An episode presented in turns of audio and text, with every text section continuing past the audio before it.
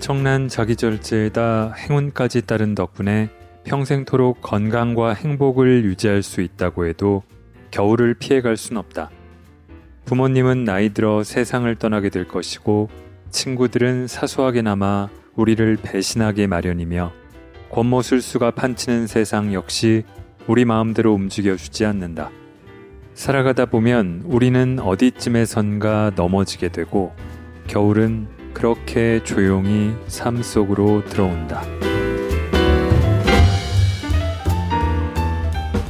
골라드는 뉴스룸, 책 읽는 순간, 북적북적입니다. 저는 심영구 기자입니다. 2022년입니다. 시간은, 세월은 참 유수와 같고 쏜살과 같이 빠르게 흘러갑니다. 시간이 빨리 간다고 느껴질 때면 플랭크라는 운동을 하라는 얘기도 있습니다만 저도 플랭크를 해보니까 시간이 참 더디 가긴 하더라고요. 벌써 2022년이네요. 녹음하는 이 시점은 아직 2021년입니다. 그리고 저는 아직도 미국 뉴욕에 있습니다.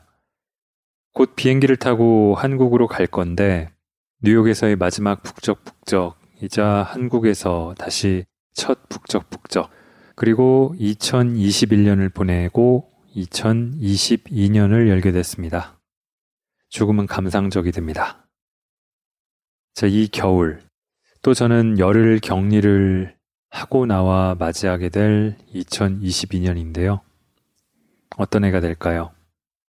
Winter is coming, 겨울이 오고 있다로 유명했던 건 2011년부터 2019년까지 8시즌 동안 사랑받았던 미국 드라마 왕자의 게임의 유명한 대사입니다. 반복해서 등장하는 Winter is coming은 드라마의 세계에 실제로 오랫동안 찾아오지 않았던 계절, 겨울이 곧 닥칠 것이고 그만큼 춥고 또 혹독한 기간일 것이라는 그냥 말 그대로의 의미이면서 동시에 저 벽 너머에 있는 화이트 워커라는 다른 인종이 침략해 올 것이다 라는 경고이기도 합니다. 어쨌거나 겨울은 시련이나 고난을 상징하고 이겨내야 할 어떤 것을 의미하죠. 어쨌거나 계절은 바뀌고 시간도 흐르고 소녀와 소녀는 어른이 됩니다. 인생의 봄과 여름을 건너서 가을을 즐기고 나면 겨울을 견뎌내야 하죠. 그리고 또 봄이 옵니다. 오늘 북적북적에서 함께 읽고 싶은 책은 인생의 윈터링, 겨울 나기에 관한 책입니다. 캐서린 메이의 우리의 인생이 겨울을 지날 때입니다. 낭독을 허가해준 출판사 웅진 지식하우스에 감사드립니다. 자, 제가 처음에 읽었던 구절은 서문격인 9월 인디언 서머장에서 가져왔습니다. 인디언 서머는 북미에서 나타나는 기상현상인데요. 가을에서 겨울로 가기 직전에 반짝 더위가 찾아오는 걸 말합니다. 이 책은 이 인디언 서머로 시작해서 10월, 11월, 12월, 1월, 2월, 3월까지로 이어집니다. 사계절이 비교적 뚜렷한 한국에서는 11월이 되면은 곧 겨울이 오겠구나 하고 월동을 준비할 수도 있고 그런 거는 겨울이라는 계절이 있는 곳이면 되게 비슷할 것 같습니다. 하지만 인생에서는 어떻게 그럴 수 있을까요? 징후겠죠. 작가에게도 남편이 갑자기 병원에 입원하고 자신도 아프고 아들에겐 문제가 생기고 그런 일들이 한꺼번에 몰아닥치는 상황이 벌어지는데 그런 인생의 벼락 같은 일들을 어떻게 준비하고 견뎌갈 수 있을까요? 또 그게 겨울이 오리라는 징후라는 건 어떻게 포착해야 할까요? 인디언 서머의 한 대목, 그리고 겨울을 준비하는 10월을 조금씩 읽어보겠습니다.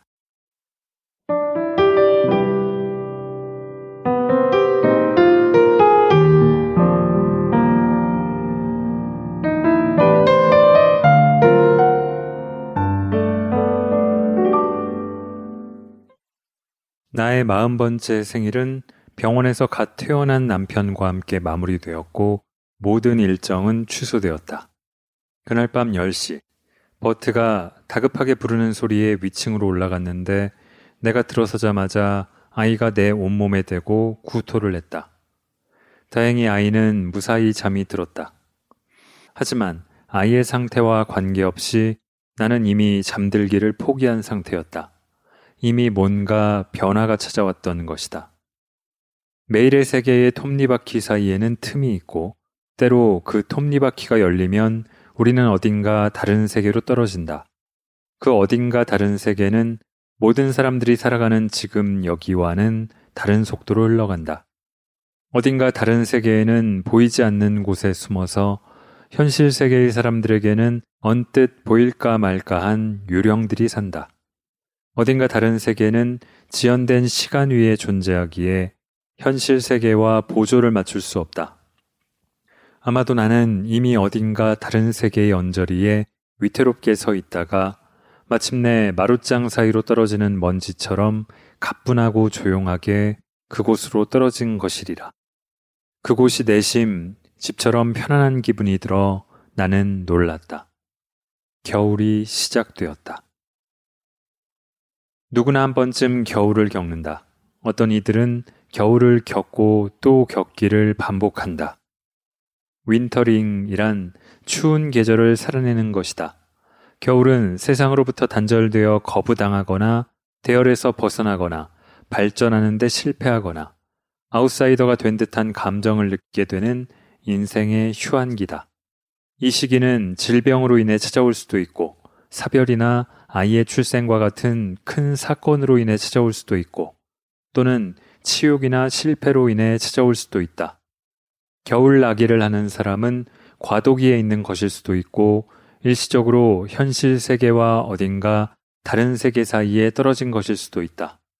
어떤 겨울은 우리에게 아주 천천히 살금살금 다가오는데 질질 끌어온 인간관계의 종결, 부모님이 나이듦에 따라 점진적으로 드러난 돌봄의 부담, 가랑비에 옷 젖듯 서서히 줄어드는 확신 따위와 함께 온다.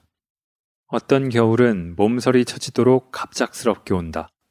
하루아침에 당신의 기술이 시대에 뒤떨어진 것 취급을 받는 걸 깨닫게 되거나 근무해온 회사가 파산하거나 당신의 파트너가 새로운 누군가와 사랑에 빠지게 된 경우처럼 어떤 식으로 찾아오든 윈터링은 보통 비자발적이고 외롭고 극도로 고통스럽다. 그러나 윈터링은 불가피한 것이기도 하다. 언제나 여름만 계속되는 인생도 있는데 우리만 그런 인생을 성취하지 못했다고 생각하기 쉽다. 우리는 영원히 태양 가까이 있는 적도의 보금자리와 끝없이 계속되는 불변의 전성기를 꿈꾼다. 그러나 삶은 그렇지 않다. 우리는 찌는 듯이 더운 여름날, 침울하고 어두운 겨울날, 급격한 기온의 저하, 그리고 명암의 교차에 취약하다. 엄청난 자기절제에다 행운까지 따른 덕분에 평생토록 건강과 행복을 유지할 수 있다고 해도 겨울을 피해갈 순 없다. 부모님은 나이 들어 세상을 떠나게 될 것이고 친구들은 사소하게나마 우리를 배신하기 마련이며 권모술수가 판치는 세상 역시 우리 마음대로 움직여주지 않는다. 살아가다 보면 우리는 어디쯤에선가 넘어지게 되고 겨울은 그렇게 조용히 삶 속으로 들어온다. 나는 어린 나이에 겨울을 나는 법을 배웠다. 내가 소녀였을 땐 자폐 증세가 있어도 제대로 진단을 받지 못한 채 모르고 살아가는 아이들이 많았다. 그런 아이 중 한 명으로서 나는 영원히 계속될 것만 같은 시린 한겨울 속에서 유년기를 보냈다. 17살 때 극심한 우울증이 나를 덮쳤고 나는 몇 달간을 꼼짝도 하지 않고 지냈다. 결국엔 살아남지 못하리라 확신하면서 살아남고 싶은 마음도 없다고 굳게 믿었다. 그러나 어딘가에서 살고 싶다는 작은 의지의 씨앗을 찾아냈고 스스로 그 집요함에 놀랐다. 아니, 그 이상이었다. 그로 인해 나는 이상하리만치 낙천적으로 변했다. 겨울이 나를 백지화시켰고 완전히 열어젖혔다. 그 텅 빈 공백 속에서 나는 완전히 새로운 나로 거듭날 기회를 발견했다. 나는 반신반의하면서 이전과는 다른 인격을 구축하기 시작했다. 때로는 무례하기도 하고 늘 옳은 일만 하지는 않는 사람. 대담하고 어리석은 마음 때문에 끊임없이 상처받는 것 같지만 이젠 그 마음을 누군가와 나눌 수 있기에 여기 존재할 가치가 있는 사람으로. 수년간 나는 누구라도 들어주는 사람이 있을 때면 이렇게 말하곤 했다. 저는 17살 때 심한 우울증을 앓았었어요. 사람들은 대개 이런 말을 들으면 당황했지만 몇몇은 그들의 사연과 나의 이야기 사이에서 공통점을 발견하고 고마워하기도 했다. 어떤 반응이든 나는 이런 일에 관해 이야기하는 것이 옳다는, 즉 그 경험을 통해 내가 배운 것들을 사람들과 나누어야 한다는 확신을 얻었다.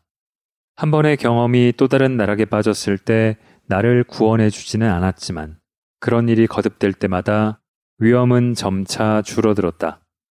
나는 내가 겪고 있는 윈터링에 대한 감 같은 것이 생겼다. 얼마나 오래 갈지, 얼마나 깊을지, 그리고 얼마나 심각할지.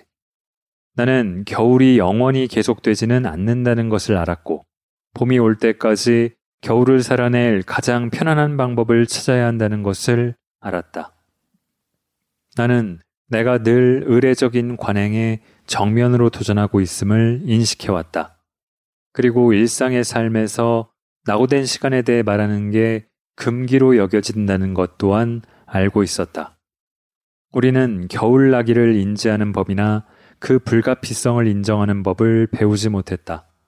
오히려 수치스럽게 생각하면서 세상이 동요하지 않도록 우리의 겨울 나기를 숨기기에 급급하다.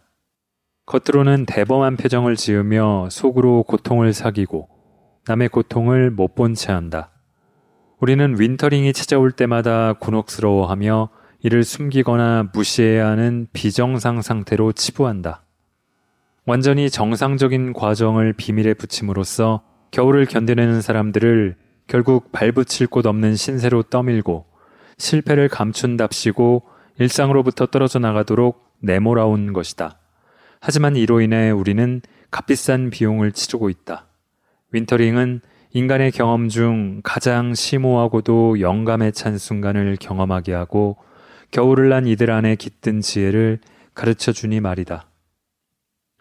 무자비할 정도로 분주히 돌아가는 오늘날의 세상에서 우리는 겨울의 도래를 영원히 뒤로 밀어두려고 한다. 겨울을 온전히 느끼려고도 하지 않고 그것이 우리를 어떻게 헤집어 놓는지 알려고도 하지 않는다.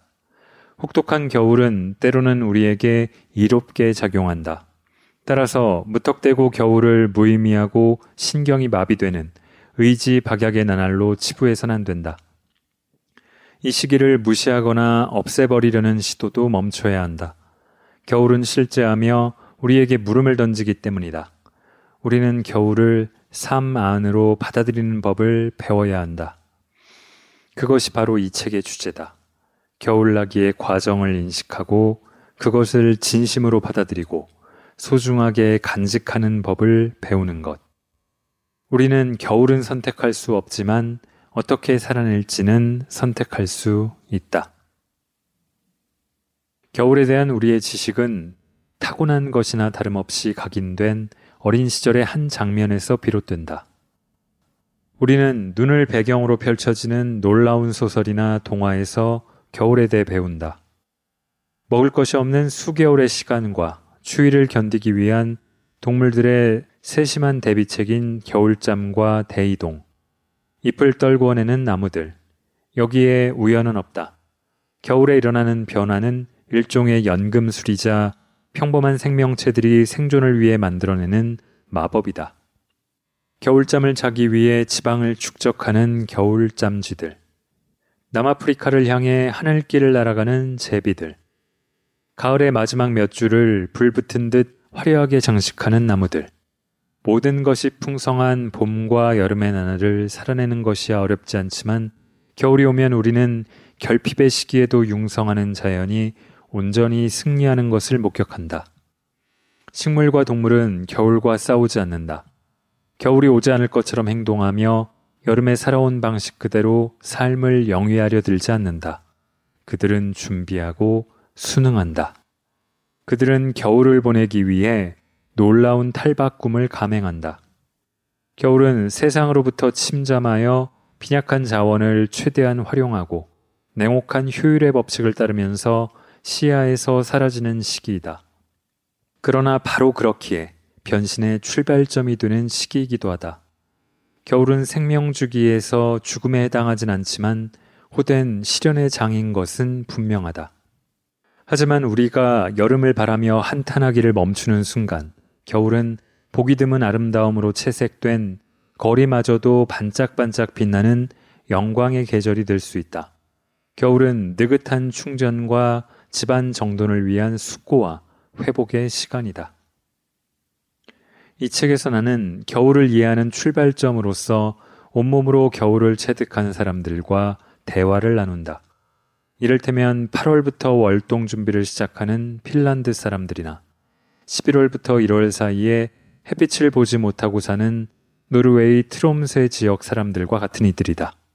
나는 병과 실패, 고립과 절망을 겪으며 스스로를 쇄신한 사람들과 자연계의 무자비한 섭리에 가장 긴밀히 맞닿아 일하는 사람들을 만날 것이다. 또 어떻게 겨울을 준비해야 하는지, 어떻게 그 암울한 나날들을 견뎌내야 하는지, 그리고 궁극적으로 어떻게 봄을 향해 다시 도약해야 하는지 알아볼 것이다. 속도를 늦추고 자연스럽게 여가 시간을 늘리고 충분한 잠을 자고 휴식을 취하는 것은 요즘 유행과는 거리가 멀어 보일지 몰라도 꼭 필요하다. 겨울은 우리 모두가 아는 선택의 기로이자 허물을 벗어야 하는 순간이다. 이런 일들을 하는 동안 온갖 고통스러운 신경 말단이 드러나고 너무나 원초적인 상태로 돌아간 듯한 기분이 들어 한동안 자기 자신을 돌보아야 할지 모른다. 반대로 그런 일들을 하지 않으면 해묵은 껍데기가 더욱 견고하게 자신을 뒤덮게 될 것이다. 어느 쪽이든 그것은 우리가 결정해야 할 가장 중요한 선택 가운데 하나다.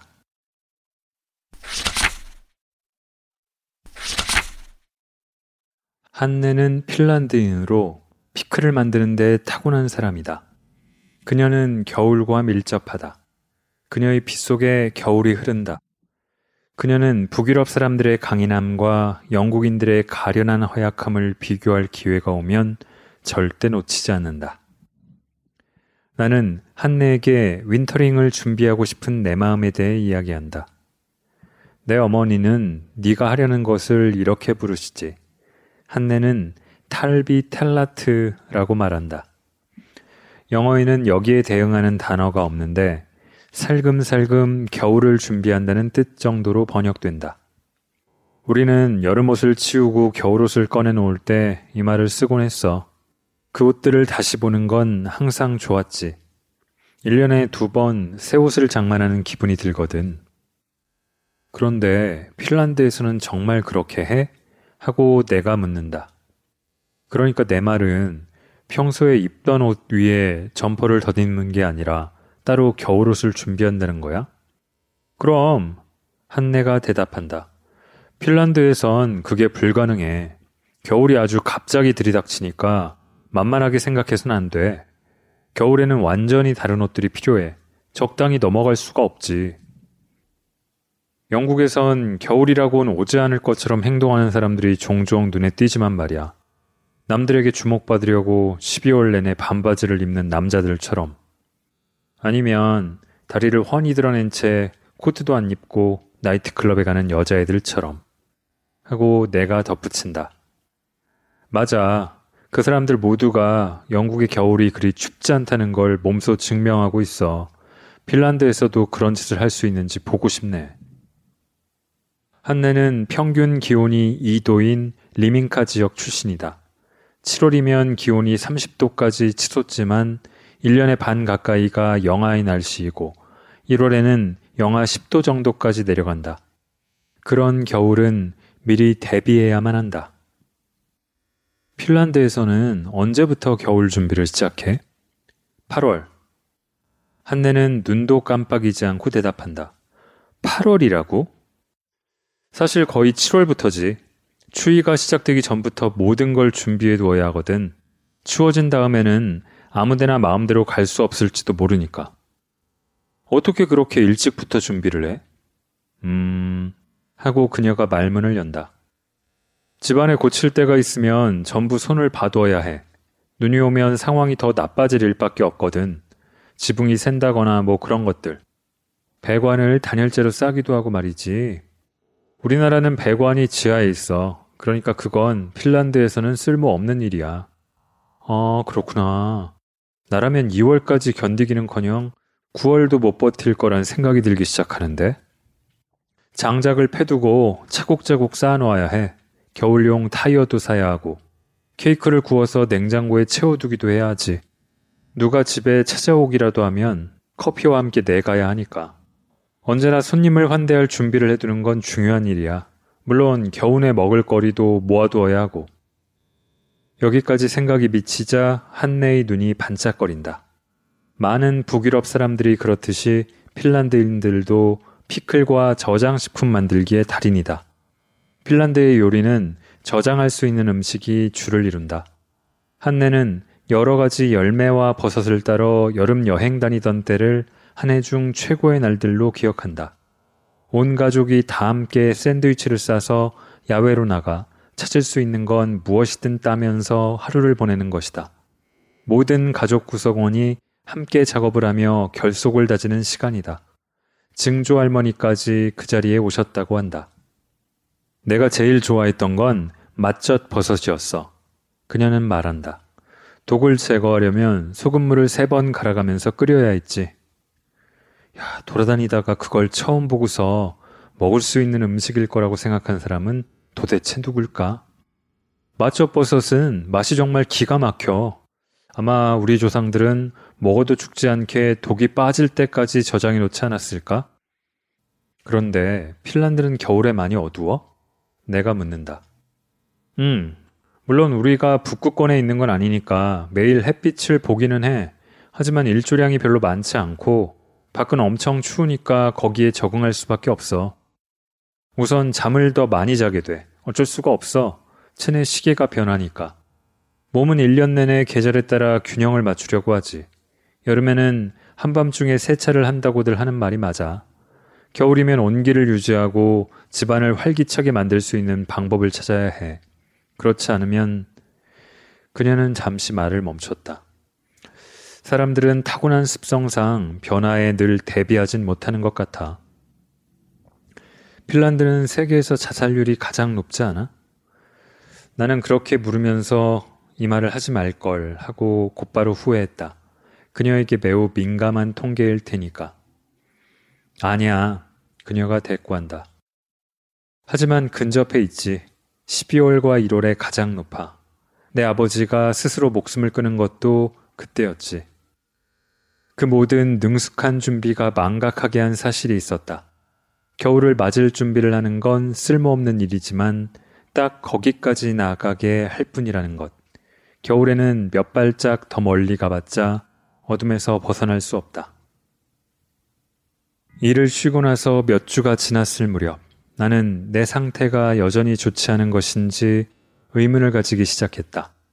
나는 집안에 편안히 머물면서 스스로 안정된 상태를 유지하기 위해 규칙적인 생활을 했다. 새벽 5시에 일어나 책을 읽고 7시에 뜨거운 물로 목욕을 하고 8시 반에 학교 문 앞까지 조용히 산책을 한다. 낮에는 읽고 쓰는 일을 하고 커피를 삼가고 나로 인해 동료들의 업무에 빚어진 혼돈을 생각하며 속을 끓이지 않으려 애쓴다. 2주일에 한 번씩 주치의의 비서와 통화를 하고 치료를 받으러 더 가야 하는지 묻는다. 아무것도 달라진 것은 없다. 나는 시간이 더 필요하다. 지금으로서는 술도 끊었다. 앞으로 영원히 입에 대지 않을 것 같지는 않지만 지금 이 순간에는 술을 마시고 싶은 욕구가 없다.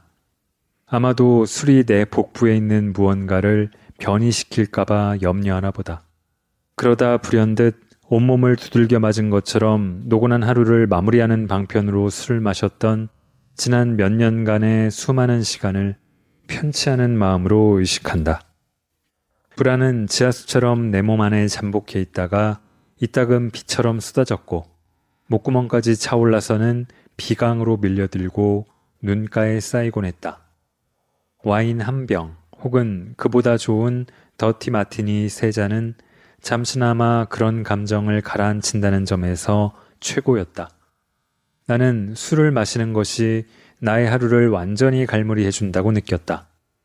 그 시점 이후로 나는 자발적으로 통제불능이 되었다. 더는 합리적인 결정을 내리지 못했고 세심함이 요구되는 이메일에 제대로 응답하지도 못했다. 나는 스스로를 망치고 있었다. 이제 나는 저녁마다 신선한 민트로 만든 에메랄드빛 차 한 잔으로 위로를 받는다. 그리 나쁘지 않은 하루지만 시간이 길어질 것 같아서 저녁 9시에 별일이 없으면 그보다 더 일찍 잠자리에 눕는다. 비교적 비사교적인 생활 방식이지만 이러한 삶은 내게 칠흑 같은 어둠 속에서 더욱 명징한 이른 아침을 선사해준다. 집안 곳곳에 양초를 켜두고서 그 누구에게도 방해받지 않는 2시간을 내리누릴 수 있는 아침을. 이제 시간이 생긴 덕분에 명상이 다시 나의 정해진 일과가 되었다. 잠시라도 공기내음을 막기 위해서 자리를 잡고 앉기 전에 뒷문을 열어두는 습관이 생겼다. 지난 몇 주간 엄습하는 추위가 모든 것을 깨끗하게 정화한 것처럼 아침 공기가 신선하고 산뜻했다. 요 얼마 전부터는 며칠 전 저녁에 있었던 화재의 잔재로 공기에 나무 연기 냄새가 묻어난다. 나는 계절의 변화를 냄새로 감지할 수 있다.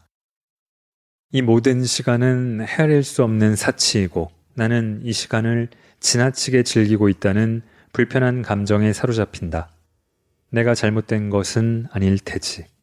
아마도 이건 그저 떠나고 싶은 간절함이 빚어낸 환상일 수 있다. 나는 그냥 고제한 휴가 기간을 보내고 있을 뿐이니 더는 신경 쓰지 않아도 된다. 만약 정신적으로 이미 일터를 떠나지 않았다면 영웅이라도 되는 양, 내가 등지고 나온 자리에 대해서 걱정하는 태도를 취했을 것이 분명하다. 2016년 옥스퍼드 영어사전은 올해의 단어로 휘게를 선정했다. 이 덴마크어 어휘의 의미는 이제 널리 알려져 있다. 휘게는 마음 상태의 일종으로서의 아늑함 혹은 냉혹한 바깥 세상으로부터 우리를 위로하는 소박한 위안으로의 선회를 뜻한다. 나는 지금 양초와 차, 적당한 양의 케이크, 따뜻한 점퍼, 올 굵은 양말, 난로가에 오롯이 파묻혀 앉아 있을 수 있는 넉넉한 시간으로 가득한 휘게 라이프 속으로 파고들어가고 있다. 그러면서 이런 삶에 지나치게 빠져든 것은 아닌지 생각해 본다. 혹시 내가 아프다고 느끼는 것이 내가 선택한 삶의 방식이었던 것은 아닌지. 최근까지 내 삶에 잠복해 있던 혼란을 잠재우기 위해 아늑한 완성을 원했던 것은 아닌지. 그러나 해안선까지 잠시 걸으니 곧 다시 아픔이 찾아온다. 통증이 시작되기도 전에 발이 그다지 안정적으로 기능하고 있지 않다는 걸 느낀다. 발걸음을 내디딜 때 쏠리는 힘이 복부 안쪽에 자극을 주지 않게 하려다 보니 나도 모르게 기우뚱해진다.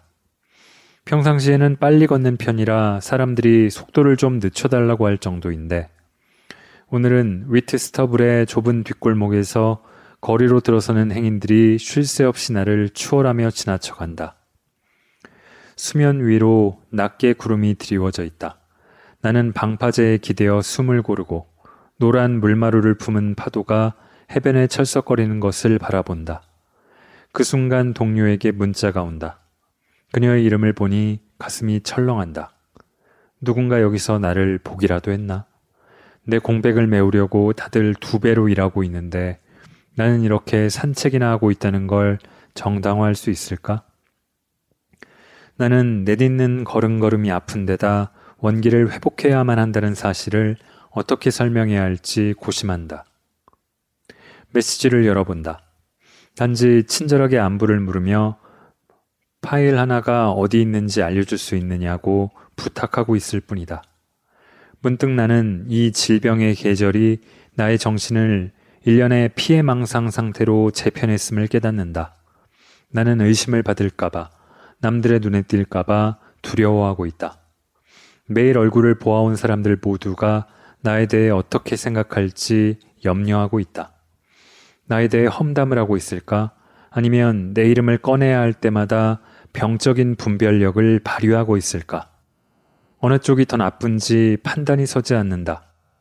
나는 현상 유지를 해나가지 못했다는, 이제는 너무 뒤처져서 제자리로 돌아간다는 것을 상상조차 하기 힘들다는 사실에서 밀려오는 죄책감이 온몸을 짓누르는 것을 느낀다. 슬픔, 탈진, 의욕상실, 희망상실이 얽힌 복합적인 감정이 끝도 없이 밀려온다. 내가 지킬 수 있는 유일한 위치는 우아한 침묵 속에 물러나 있는 것이다. 하지만 이건 내가 원하는 바가 전혀 아니다.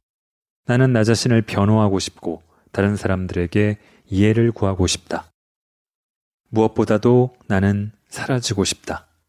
공예용 칼로 내 윤곽선을 오려내 기록에서 깔끔하게 도려내듯이 이 상황으로부터 나를 삭제할 방법을 찾으려고 허우적대는 심정이다. 하지만 그러고 나면 사람 형상에 구멍이 남을 뿐이겠지. 나는 모든 이들이 내가 있음직한 그 공간을 들여다보는 광경을 상상한다.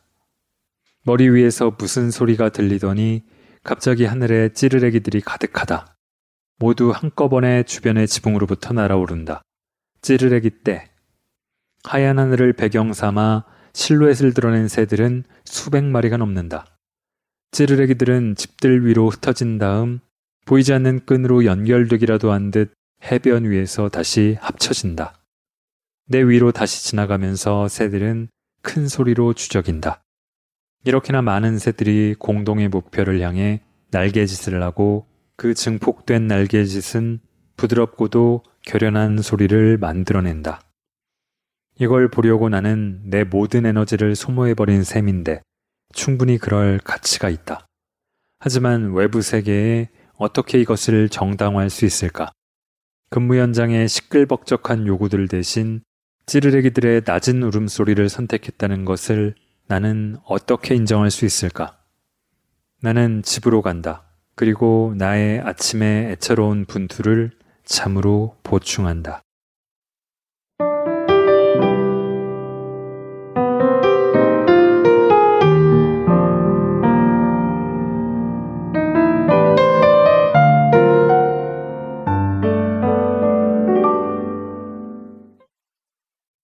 겨울을 대비한 준비를 해야 한다는 건 어찌 보면 너무 당연한 말 같습니다. 매번 반복해야 하는 일상과 같은 건데 어리석은 인간인 우리는 종종 잊고 살 때가 많죠. 매번 준비해야 하는데 하다가 그걸 놓치고 닥쳐서 후회하는 걸 여러 번 되풀이하다 보면은 아, 왜 이러고 살지 할 때가 저는 꽤 있었습니다. 8월부터 거의 7월부터 겨울을 준비한다는 핀란드인. 추워진 다음에는 아무데나 마음대로 갈 수 없을지도 모르니까 시작 전에 모든 걸 준비해야 한다는 평범한 말이 와닿습니다. 그리고 그게 사실은 기본이죠. 막상 겨울이 닥치면 기본만으론 충분하지 않으니까요. 자, 이 책은 이제 시작입니다. 겨울나기에 들어가기 전까지의 단계예요. 윈터링을 하려면 본격적인 겨울로 접어드는 11월, 12월, 1월, 2월 까지는 가야 하죠. 어떤 추위와 재난과 사건, 사고가 기다리고 있을지 아무도 겪어보기 전까지는 모릅니다. 그럼에도 다행인 건 중간에 새해가 찾아온다는 겁니다. 이후의 전개는 어쩌면은 대개 짐작 가능한 내용일 것도 같습니다. 그래도 그럼으로써 판도라의 상자에 가장 마지막에 남아있는 그것처럼 갖게 되는 게 있습니다. 자, 우리는 한 해를 넘기고 2022년을 맞이했는데요. 아무것도 달라지지 않았을지도 모르지만 어쩌면 그냥 억울하게 한 살 더 먹은 것에 지나지 않을지도 모르지만 근거 없는 희망이라도 가질 수 있는 새해가 왔습니다. 언제나 한국에서 그리고 대부분의 북반구 국가에서는 겨울 한가운데 맞는 새해, 이 새해의 기운을 받아서 이 겨울, 그리고 우리 인생의 겨울도 잘 넘기고 머지않아 찾아올 봄을 맞이하면 좋겠습니다. 책의 나머지 부분들은 직접 읽으시라고 남겨두고 저는 12월 장을 일부 읽으면서 새해 첫 북적북적 마치겠습니다. 들어주신 모든 분들 감사합니다. 올해도 북적북적 하세요.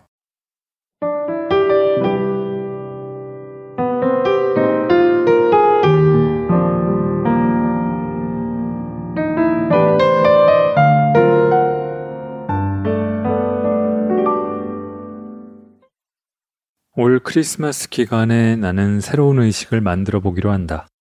동지에 시작해서 설날에 끝나는 그 10일간을 의미 있게 보내는 것은 늘 참으로 어려웠다. 동지를 보내고 온 날 해질녘에 나는 화로와 장작을 장바구니 수레에 싣고 와서는 친구 몇 명과 해변에서 모닥불을 피운다. 한겨울답지 않게 날씨가 온화하기 그지없다. 다음날 아침, 겨울이 다 끝났으니 봄을 맞을 채비를 해야 한다는 듯이 고양이가 털갈이하는 것을 보았을 정도로. 그렇기는 해도 불쏘시개 밑으로 신문지에 불을 붙이려 할 때 바닷바람이 몰아친다. 불 붙인 성냥이 15개나 꺼져버리자 한숨을 쉬는 내 입에서 욕이 새어나온다. 이러다 불을 붙이기는 글렀다고 생각하는데 누군가 라이터를 가지고 온다. 순간 나의 걸스카우트식 시도가 원시적으로 느껴진다. 곧 비스듬하게 기울며 우리의 그림자를 길게 내리는 태양 아래서 불꽃이 창백하게 타오른다. 우리는 병째로 맥주를 마시며 뜨거운 차와 멀드 와인이든 보온병을 들고서 조약돌 위에 서 있다. 바다는 썰물이다. 아이들은 해변에서 놀고 있다. 딱 1년만 더 산타클로스를 믿어보자며 저희끼리 속닥거리며 다가오는 크리스마스에 무슨 장난감을 선물로 받을지 공모하고 있다. 우리는 태양을 바라본다. 태양은 흩어지는 회색 구름 아래로 금빛을 들이우며 수평선에 좀 더 가까이 내려간다. 위트스터블 해변은 일몰명소다. 여름에는 몇 번이고 일광욕을 즐길 수 있다. 여름날이면 태양은 쉐피섬의 오른쪽으로 바다에 빠진다. 오늘 겨울의 가장자리에서 태양은 왼쪽 하늘에 떠 있다가 시솔터 마을의 나지막한 집들 뒤편으로 저문다. 나는 태양이 1년의 경로를 따라 하늘 위를 이동한다는 것을 오래전부터 알고 있었지만 전에는 한 번도 그것을 인지한 적이 없다. 겨울의 태양은 바다가 아닌 습지대 위로 완전히 다르게 물러난다. 우리는 그 원이 마지막 정점에서 사라지는 것을 지켜본다. 그러고 나니 모닥불이 더욱 밝게 타오르는 듯하다. 나는 빛의 귀환을 바라보며 부를 캐롤이나 찬가 같은 노래가 있으면 좋겠다고 생각한다. 단 몇 시간 전에 스톤헨지에서 배운 대로 나는 우리는 한 해를 넘겼어 라고 말한다. 함께한 사람들 사이에서 이 말이 메아리처럼 반복된다. 우리는 한 해를 넘겼어. 우리는 한 해를 넘겼어. 우리는 한 해를 넘겼어. 우리가 알았든 알지 못했든 그것은 어쨌든 일어날 일이었지만 이렇게 하니 우리가 계절이 아니라 그 계절에 대한 우리의 반응을 통제하고 있다는 기분이 든다. 하늘은 이제 옅은 파란색이다. 아직은 사방이 보일 만큼 밝지만 더 쾌청하고 추워졌다. 아이들은 바다의 가장자리를 확인하러 성큼성큼 걸어나갔다가는 다시 돌아온다. 온통 진흙을 묻히고서 어두운 바깥에 있는 것에 실증이 났나 보다. 누군가 영화 엘프를 보러 아이들을 데리고 집으로 가고 우리 어른들은 조용한 분위기 속에서 각자 자기만의 생각에 잠겨 있다. 우리는 모닥불에 장작을 더 집어넣는다. 보름달이 동네 위로 떠올라 태양이 떠난 자리를 전부 차지하러 나왔다는 듯이 온 세상을 바라보고 있다. 이윽고 달은 캄캄해지는 하늘을 배경으로 맹렬히 빛을 발한다. 해변에는 덩그러니 우리만 남아있다. 우리는 모닥불 가까이 바짝 모여 앉아 남은 장작을 태우며 고즈넉한 시간을 즐긴다. 해변이 바라다 보이는 집에 살 때 나는 공중으로 높이 타오르는 거대한 모닥불을 피우는 사람들을 종종 보곤 했다. 나의 조그만 금속통은 그보다 훨씬 소박하지만 그래도 넉넉한 열기를 발산하고 있다. 우리는 내년에는 만사가 잘 풀리면 좋겠다는 바람을 중얼거린다. 그러면서 거의 경이로움에 취해 우리는 한 해를 넘겼어 라는 말을 되풀이한다. 언제부터인지 바다는 깊은 어둠 속에서 속삭이기 시작하고 우리는 조류가 바뀌었음을 인식한다. 다음 날 아침 일출을 보러 다시 해변에 가자고 사람들을 꼬드기는 데 실패한 나는 혼자 해변에 가기 위해 정원에 서 있다. 수평선이 또렷이 보이지 않아서 그저 차가 담긴 머그잔을 손에 들고서 새벽의 풍광을 바라본다. 먼저 까만 하늘에 작은 알갱이처럼 반짝거리는 별들이 시야에 들어온다. 태양이 나오기를 기대하고 있는데 그때 새들이 하늘을 휘젓기 시작한다. 제갈매기의 울음소리가 점점 가까워지고 머리 위로 새들의 실루엣이 보인다.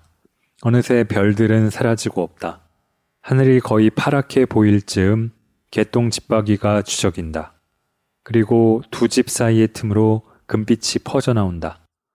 세상이 다시 밝아졌다. 그날은 나에게 크리스마스의 시작을 알리는 날이었다. 위기로 얼룩진 한 해의 끝에 걸맞게 크리스마스가 차츰 다가오고 있어도 좀 심드렁한 기분이었다. 하지만 오전에 동네 식료품점에 가서 크리스마스를 위해 이것저것을 사들인다. 스틸튼 치즈, 햄, 방울다다기 양배추, 엄청나게 큰 닭고기, 엄청나게 많은 감자, 레드와인과 화이트와인, 마르살라 와인, 터키시 딜라이트와 체리 리큐어 초콜릿, 파란색과 금색 종이에 쌓인 사추마 감귤 한 봉지, 만일의 경우를 위해 크림 몇 병. 나는 선물 쇼핑도 한 방에 다 한다. 몇 달에 걸쳐 조금씩 사두는 것보다 마음이 넉넉한 기분이다. 장바구니에 상자와 포장물들을 한가득 담고 계산대에서 돈을 내지르는 것은 즐거운 일이다. 버트가 아기였을 때부터 해온 대로 나는 크리스마스 이브를 위해 버트의 새 파자마를 한 벌 산다. 올해는 자전거가 그려진 연파랑색 파자마다. 집으로 돌아오니 모든 준비가 된 기분이다. 마지막 순간까지 크리스마스가 오는 것을 받아들이지 못하던 사람은 온데간데 없다. 이제는 그런 마음을 가다듬고 때에 맞춰 크리스마스를 노동보다는 즐거움으로 받아들이고 있다. 크리스마스 날, 우리는 한 무더기의 레고 블록과 씨름을 하고 먹고 마시고 해변에서 공놀이를 한다. 다음 날은 감자와 양배추 볶음을 요리하고 남은 음식 접시를 꺼내놓고 친구들에게 줄 피클을 담근다. 그러고는 크리스마스와 새해 사이에 기묘한 기간에 접어든다. 시간이 뒤죽박죽 된 것만 같아서 자꾸만 스스로 오늘 무슨 요일이지? 며칠이더라? 하고 되묻게 되는 기간이다. 이 기간에 나는 언제나 일을 하거나 글을 쓰는 게 일상이었지만 올해는 다른 사람들과 마찬가지로 그럴 마음을 다잡지 못하고 있다. 이렇게 보내는 것은 시간 낭비라고 생각했었는데 지금 와서 보니 바로 이게 핵심이다. 나는 휴일에 별다른 활동을 하지 않고 있다. 거의 아무것도 하지 않고 있다. 그저 내년에 요리하고 먹을 일에 대비해 찬장을 말끔히 치워놓는다. 버트를 데리고 밖으로 나가 친구들과 놀게 한다. 귀가 아릴 만큼 추운 날 산책을 한다. 나는 게으름을 피우는 것도 늘어져 있는 것도 아니다. 단지 남은 한 해의 직접적인 목표에서 벗어나 잠시 관심이 가는 대로 움직이고 있을 뿐이다. 엔진에 시동을 걸듯이. 새해 전날 나는 친숙한 두려움을 느낀다. 막바지에 달한 파티의 계절이 주는 압박이다. 나는 새해 맞이 파티를 제대로 한 적이 없다는 생각이 든다. 아주 오래전 딱 한 번 정도 한 것 같기도 하다. 우리 가족은 새해 첫날에 크리스마스 만찬을 간소화한 정도의 꽤 성대한 점심을 즐기곤 했다. 지금은 그렇게 하지 않지만 새해를 보내는 나름 좋은 방법이었다. 요즘 나는 아무 계획도 없이 있다가 저녁 때가 다가오면 그제야 후회를 한다. 친한 친구 몇몇을 불러 손수 준비한 조촐한 저녁 식사라도 해야 했다고 생각한다. 그러나 새의 정치학은 내게 지나치게 복잡하게 느껴진다. 41가 되었어도 인기 없는 사람처럼 보이는 게 싫어서 누군가에게 시간이 있느냐고 물어보기가 어렵다. 하지만 해마다 어김없이 다음 날이 되면 내가 좋아하는 사람들이 집에 앉아서 지루하게 시간을 죽이며 나와 똑같이 우울한 생각에 골몰하고 있는 것을 발견한다. 다른 사람들은 다 밖에 나가서 재미있게 보내고 있겠지? 왜 나는 초대받지 못했을까? 우리는 저렴한 샴페인을 홀짝거리며 크리스마스 트리, 이미 장식을 떼고 베어낸 트리로 모닥불을 피운다. 내가 기대한 것보다는 좀 이른 시각이지만 실로 시즌의 마지막을 장식하는 멋진 순간이다. 한 달간 실내에 있었던 나무는 아주 건조해서 불 속에 가지를 던질 때마다 뾰족한 잎이 타닥타닥 소리를 낸다. 우리는 나무가 구릿빛으로 빛나다가 불꽃 속으로 타들어가는 것을 바라보고 또 바라본다. 그러는 사이 어느덧 나무 전체가 다 타서 재만 한 덤이 남았다. 그런 뒤에 버트가 억울해하며 스르륵 잠에 빠져드는 동안 함께 누워있던 나는 살그머니 아래층으로 내려와 마지막 마티니를 마시며 TV쇼를 시청한다. 그야말로 새해 첫날을 대충 보내자는 신호다. 내년에는 괜찮은 일정을 만들어보자고 남편에게 말하자 비웃음을 감추지 못한다. 이렇게 나는 새로운 해를 맞이한다. 이렇다 할 극적인 순간은 없었지만 점진적으로 일어나고 있는 변화를 알리는 일련의 몸짓 속에서 그 연속성에 주목하면서 10일간의 크리스마스 시즌 동안 조금 변한 것은 있다. 다이어트 계획도 없고 채식이나 금주 맹세도 없고 속죄하지도 않았지만 내 인생에서 처음으로 12월과 1월 사이의 경계가 제멋대로라는 느낌을 덜 받기 시작했다. 빛의 귀환과 봄의 기약에 관해서 말이다. 말할 것도 없이 겨울은 여전히 맹렬한 기세를 휘날릴 것이다. 가장 추운 날들은 아직 오지 않았고 작년의 추세로 보자면 최소한 2달은 더 있어야 눈이 올 것으로 예상된다. 그러나 언제 그랬냐는 듯 곧 눈송이가 떨어질 것이고 첫 크로커스가 피어날 것이다. 그리 오래 걸리지 않을 것이다. 새로운 해가 다시 시작되고 있다.